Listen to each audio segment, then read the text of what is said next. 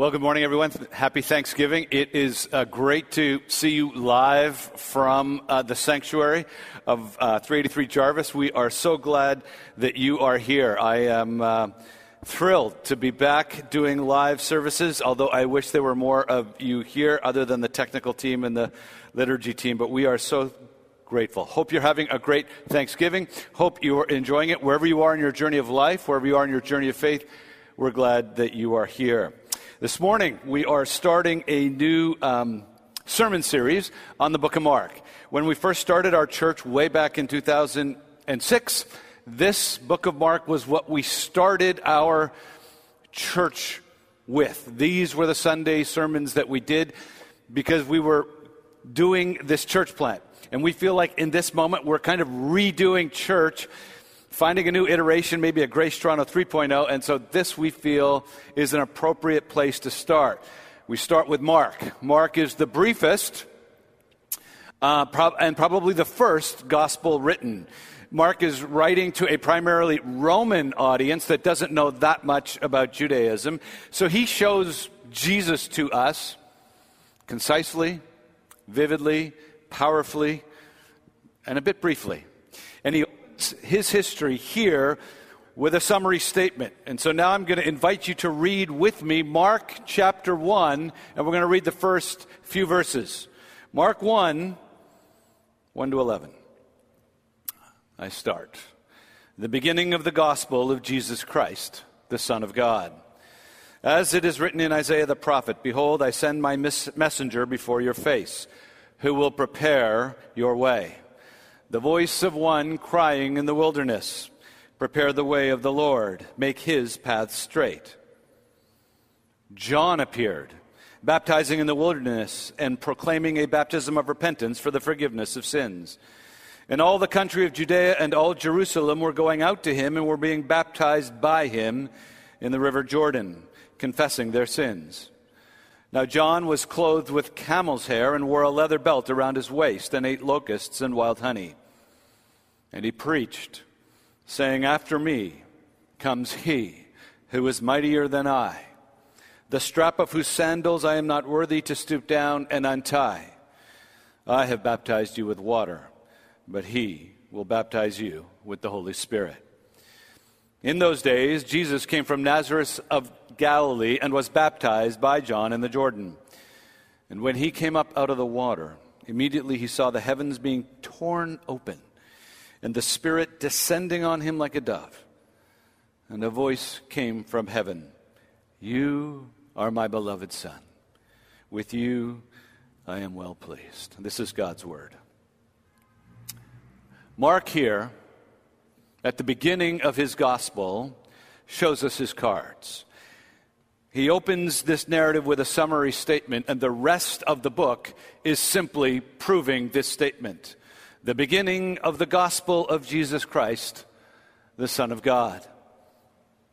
His whole point here, what he wants to say here is that Jesus is not just another human being, not just some great moral teacher, not just some great spiritual holy man, not some guru, not some prophet, but the very Son of God, the divine Messiah and Savior of humanity. And Mark says, I'm announcing him. That's what the word gospel means. It means an announcement of good news.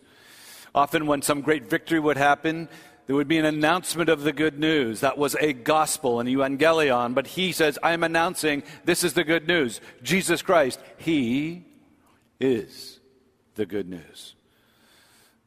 Mark then goes to prove by saying two things. Firstly, this Jesus whom I'm announcing possesses the greater glory. Secondly, this Jesus who I'm announcing dispenses the greater grace.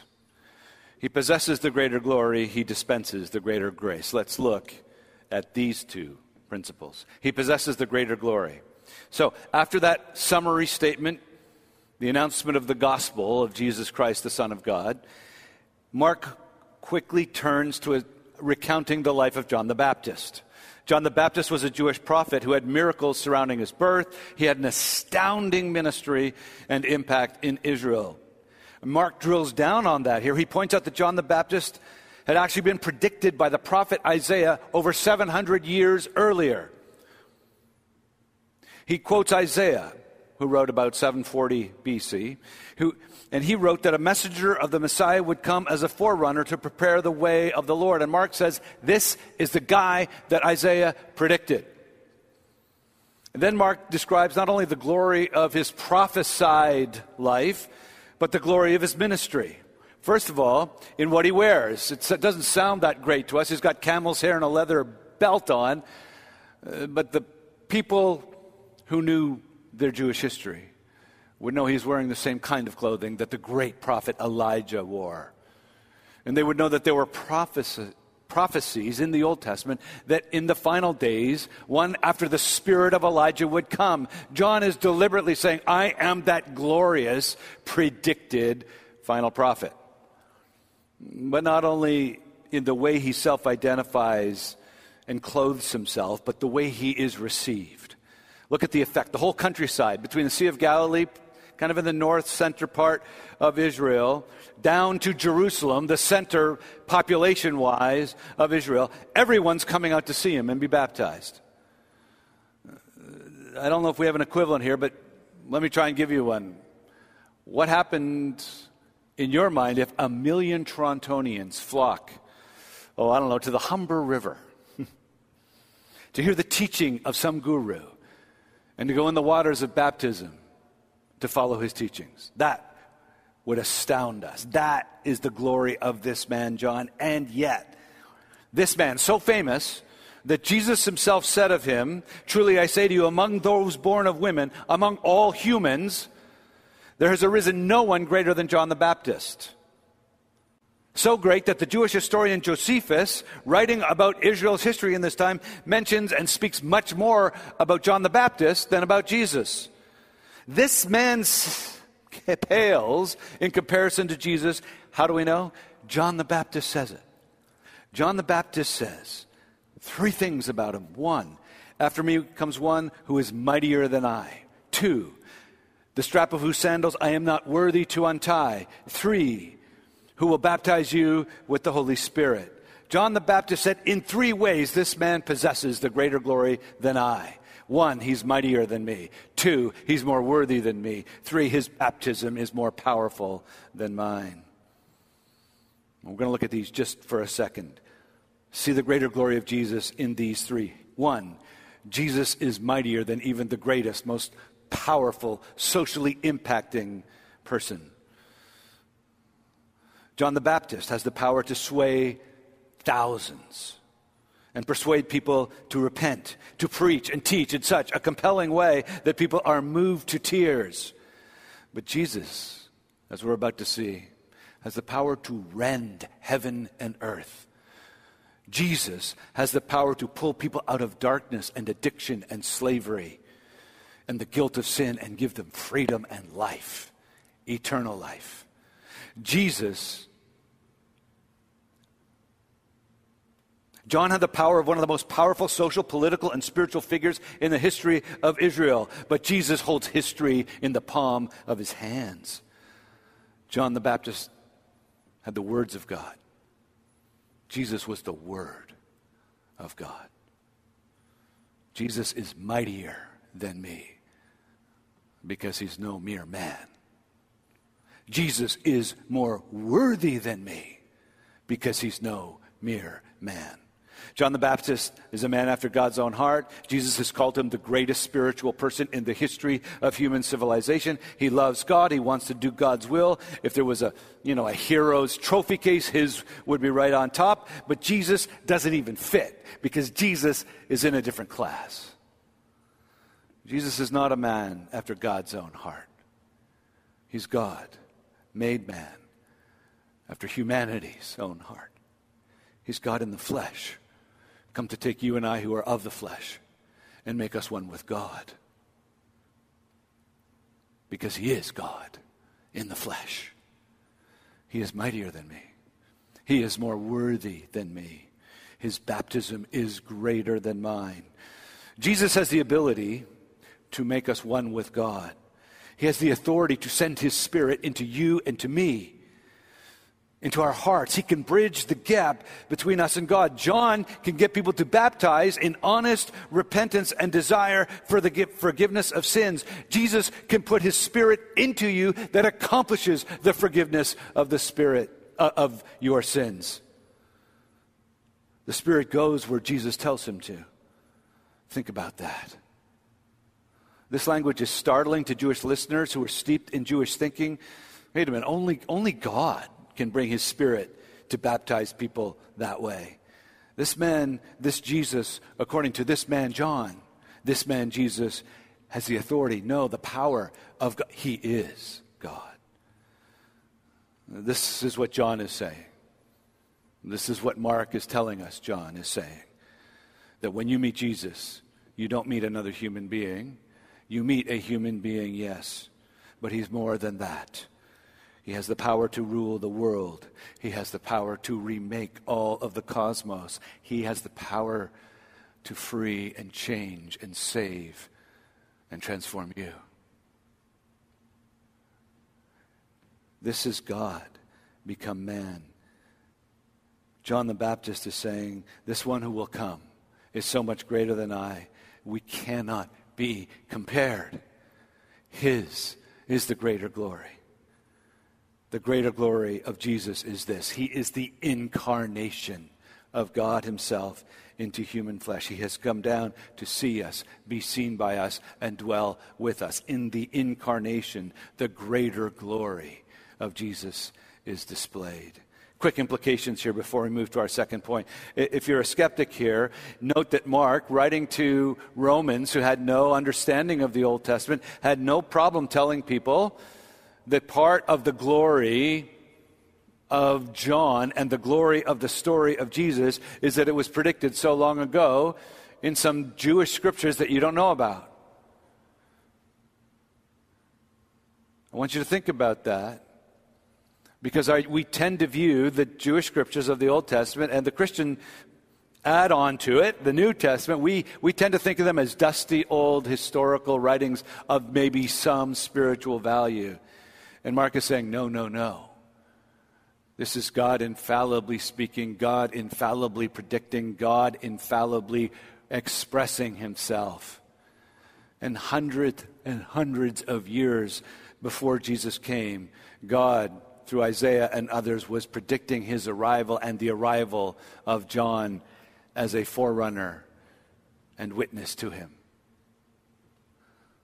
Think about how it could be that hundreds of years prior, someone could be predicted. Try predicting. Try predicting the Prime Minister of Canada 400 years from now. Let me know how that goes for you. If you're a Christian, I want you to consider the great glory of God becoming human. Consider the glory of meeting someone so mighty he holds the universe in the palm of his hand, who is so worthy that no human is worthy to untie his shoelaces. Imagine meeting someone who's willing to open the gates of heaven for you, rend, as it were, the separation between God's realm and our realm, so that, so that God can come into your life and you can enter into the joy of life with Him. Imagine meeting someone like that. You have. It's the fall. We were driving up the DVP yesterday as part of just Saturday chores. And the the foliage was spectacular. People will drive sometimes for hours to see the beauty of the fall foliage. People will fly for hours to see the beauty of Lake Louise and Banff. There are people among us right there, right now, doing that. They're taking a vacation from the busyness of life and from the bleakness of COVID to look upon the beauty of the natural world. And here, Mark invites us to take a vacation from the busyness of your life and the bleakness of COVID and gaze and wonder and awe not on some foliage which will fall in a month, but on the beauty and the glory of Jesus Christ, who came to you from heaven and, if you will let him, will never leave you. Revel in his power. Rejoice in his worthiness, his goodness. Give thanks that he has baptized you with the Holy Spirit and God lives in you. Wow. A greater glory. Secondly, a greater grace. Jesus dispenses a greater grace. Mark picks up the story, switches from John to Jesus arriving at the scene of John baptizing in the River Jordan. It says in verse 9, In those days Jesus came from Nazareth, Nazareth of Galilee, was baptized by John in the Jordan. So here's the scene John the Baptist is doing his thing, he's baptizing people in the Jordan River. This was a baptism of repentance for their sins and hope that God would forgive them. Very unusual kind of baptism in Jewish history. Almost like a covenant renewal ceremony. Israel was repenting of their selfishness, of their own spiritual independence and wandering away from God. They were trying to do a reset on their whole way of living and being. I don't know about you, but I've heard a lot these days about how COVID is an invitation to reset our whole way of living and being.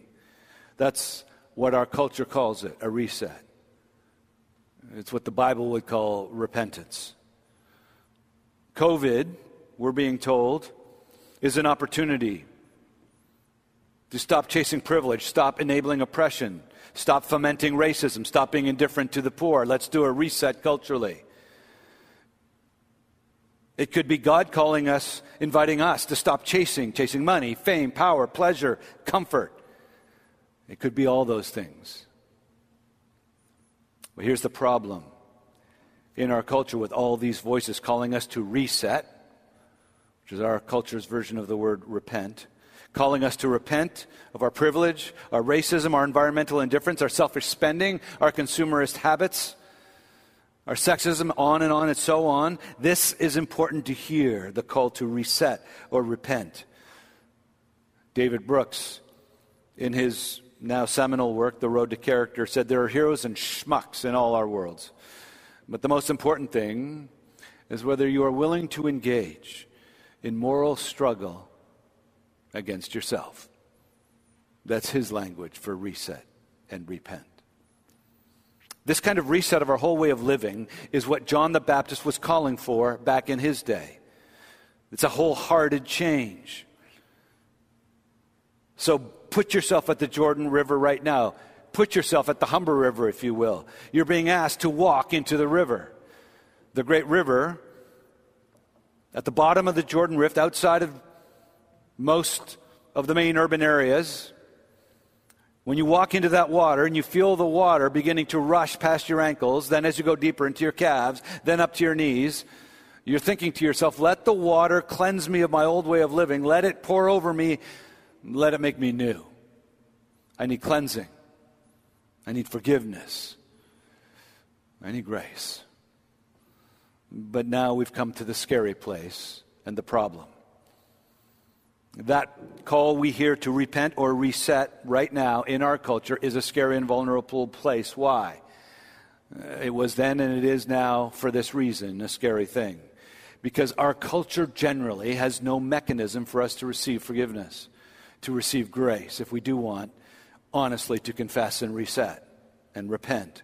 Current conversations about these things are revealing a massive issue in our present culture. People are less inclined to repent of racism or social oppression or privilege right now. It's shocking that it's gone down in the last six months, say recent polls. Why? I submit to you for this reason. Because they have no place for grace if they do that. It's so hard to go into the waters of baptism, the river of repentance, without knowing that if you go in and you come out, there's a place of grace and forgiveness waiting for you. Our present culture, built so deeply on the idea of a meritocracy, right now has no place for grace for people who fall short of the standards. You just get ground down in the accusations. I quote David Brooks again, this time from his most recent bestseller, The Second Mountain.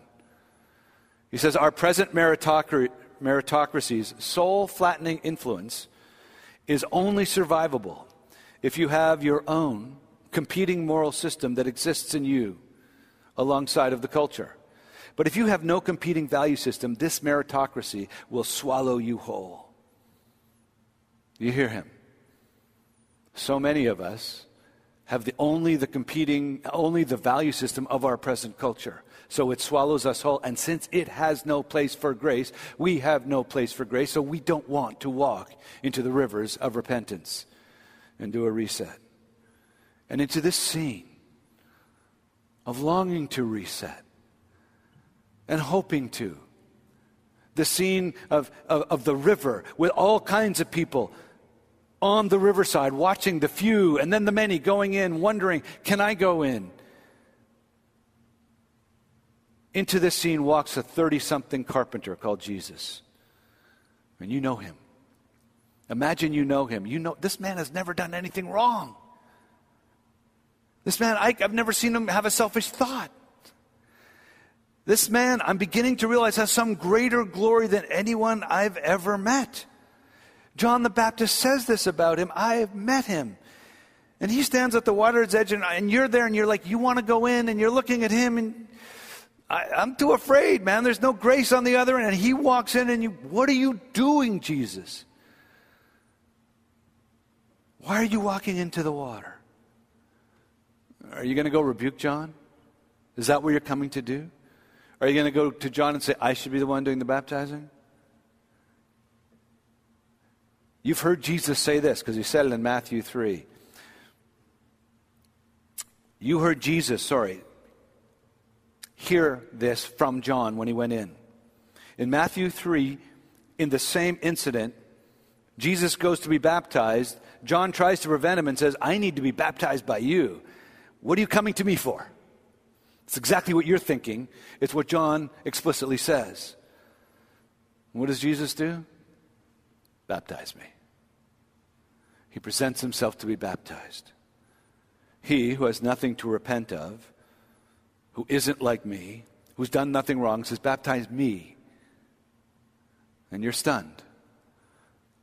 Why is he doing this?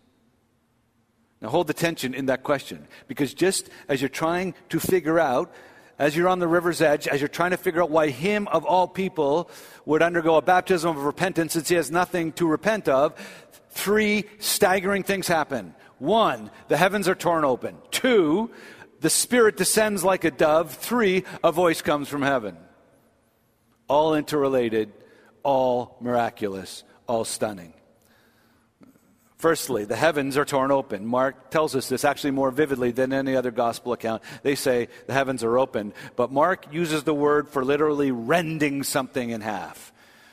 The Greek word here, Mark only uses twice. Here, when he says the heavens are rent open, and at the end of Jesus' life, when he's just died on the cross, and the veil of the temple is rent, ripped in two. This language is used generally for cataclysmic moments where God is ripping open the normal veil of separation between the heavenly realm, where God is, and the realm of the material world that we exist in. Heaven here is rending open the gap and invading earth. God is coming down. The two realms are becoming one. Secondly, into this rend, the Spirit descends. From the one realm to the other, the Spirit comes and descends upon Jesus. The one whom John says can baptize us by this Holy Spirit first has himself baptized into the Holy Spirit. The Greek here, word best rendered into. The Spirit comes right into Jesus. This is the moment that Jesus begins his public ministry.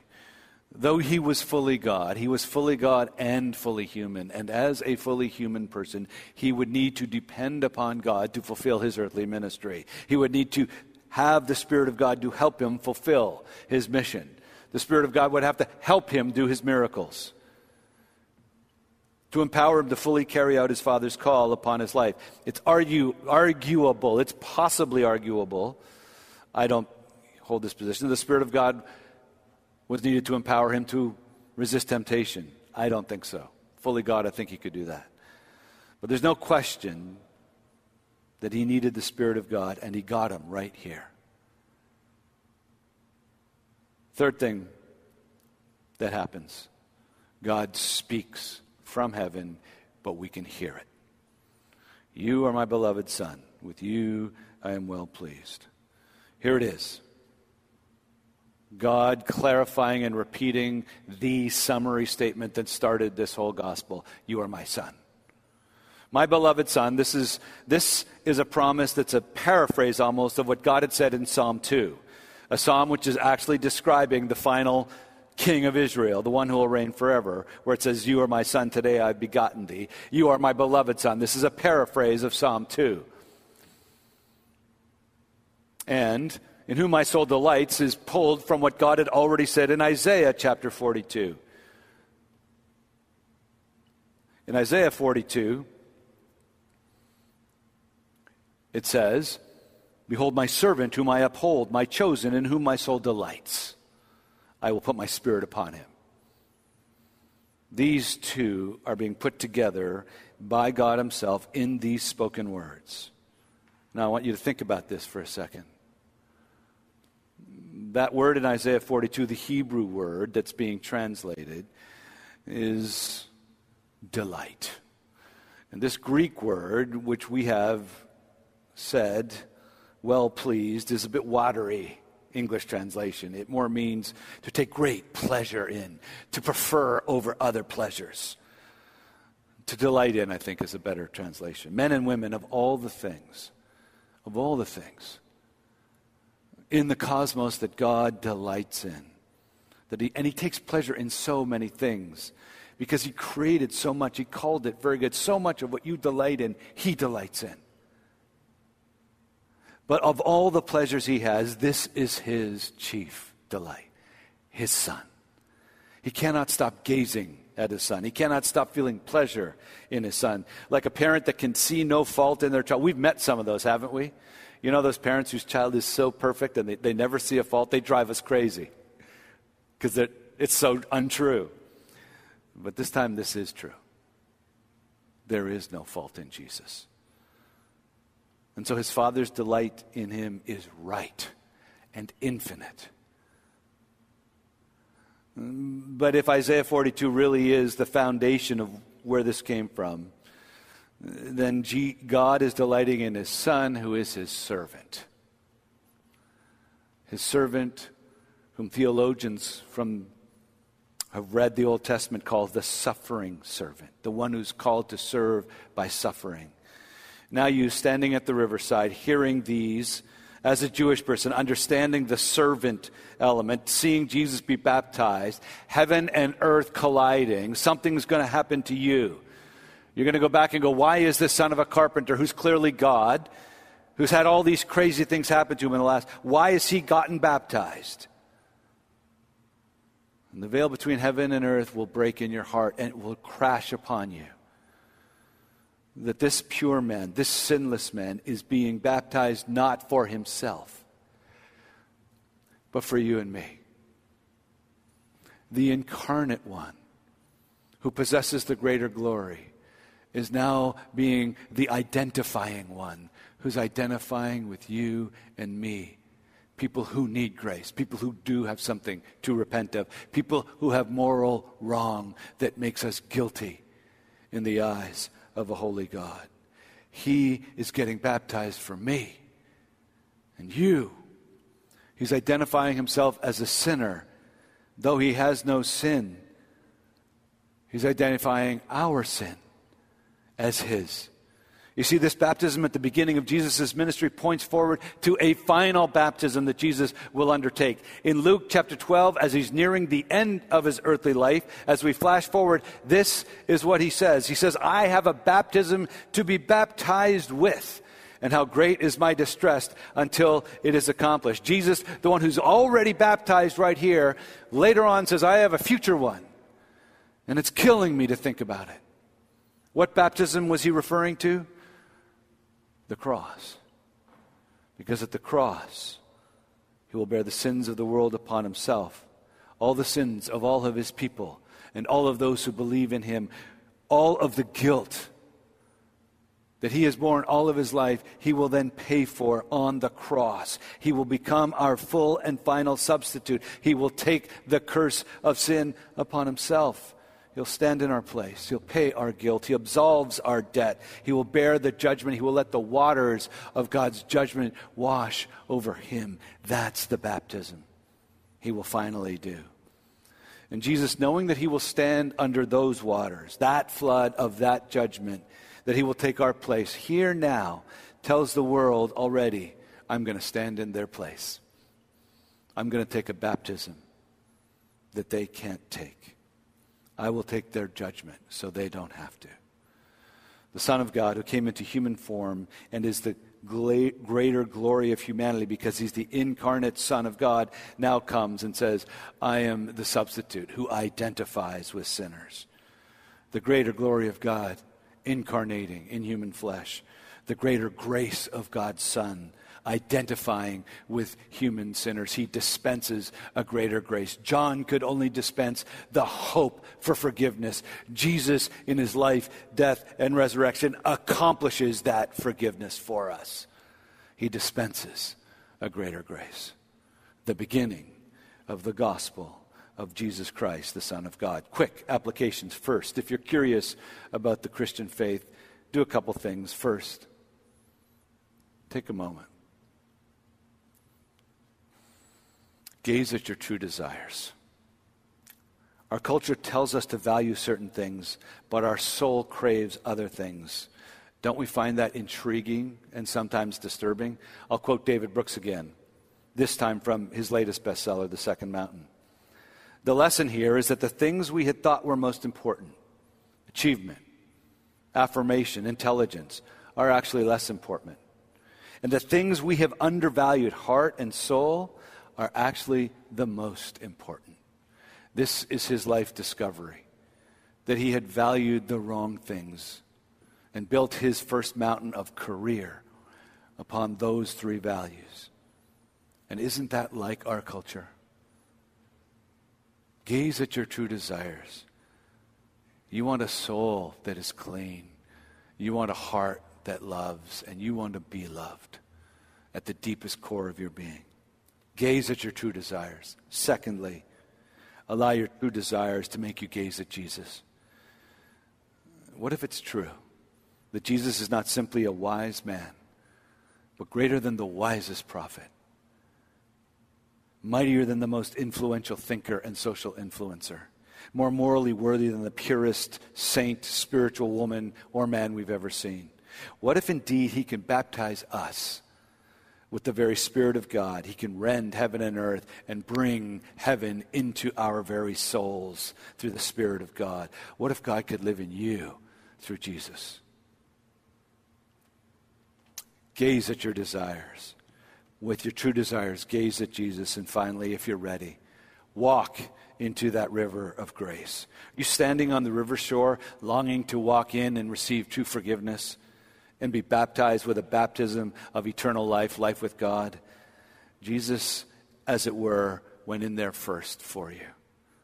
He took the baptism of judgment, so your baptism can be one simply of forgiveness and grace. And He's waiting for you to come on in and take the plunge. Would you do that even today? Ask God to forgive your sins. Ask Jesus to cover you with the baptism He undertook. Now, if you're a Christian, I'd say again, let's stop looking at the bleak clouds of COVID and take a break and gaze at the dual glories of the Son of God.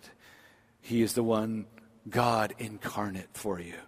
Become human so we can behold God's glory. Stare at his glory. Allow it to change your soul. Secondly, gaze at the God who identifies with you became a scapegoat for you, took the sin for you, identified himself with you so you could be seen as him. And hear these words. Because if the gospel is true, this is true for you. These words that were applied to Jesus now apply to you. This is my beloved daughter in whom my soul delights. This is my beloved son with whom I am well, well pleased. This is the one who I give my spirit into that I will live with. This is the one who I open up my arms and wait to welcome into my family. Soak in that water.